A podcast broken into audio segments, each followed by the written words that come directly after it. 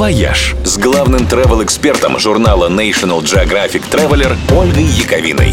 Всем привет! В следующий понедельник исполняется 60 лет с того дня, как человечество в лице Юрия Гагарина впервые выбралось в космос.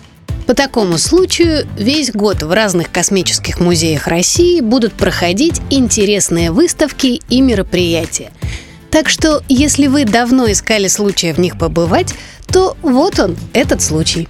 Главная наша точка для космического, в земном смысле туризма, это, конечно, центр подготовки космонавтов в звездном городке. При желании там можно не только поглазеть на экспозицию, но и пройти программу подготовки к полету на тренажерной базе центра. Еще это, конечно, музей истории космонавтики в Калуге с домом-музеем Циолковского, первым искусственным спутником и макетом орбитальной станции «Мир».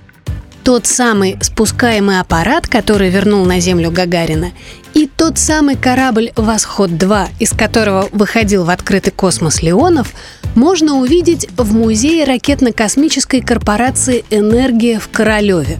Но предприятие это режимное. Посещают музей только в составе группы по предварительной заявке на сайте.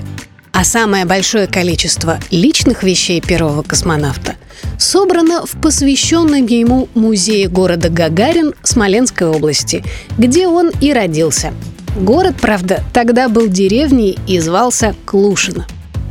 Ну, а если говорить не о славном космическом прошлом, а о космическом настоящем, то в этом году стоит запланировать поездку в город Мирный Архангельской области, побывать на самом северном в мире космодроме Плесецк или в Благовещенск, неподалеку от которого расположен космодром Восточный.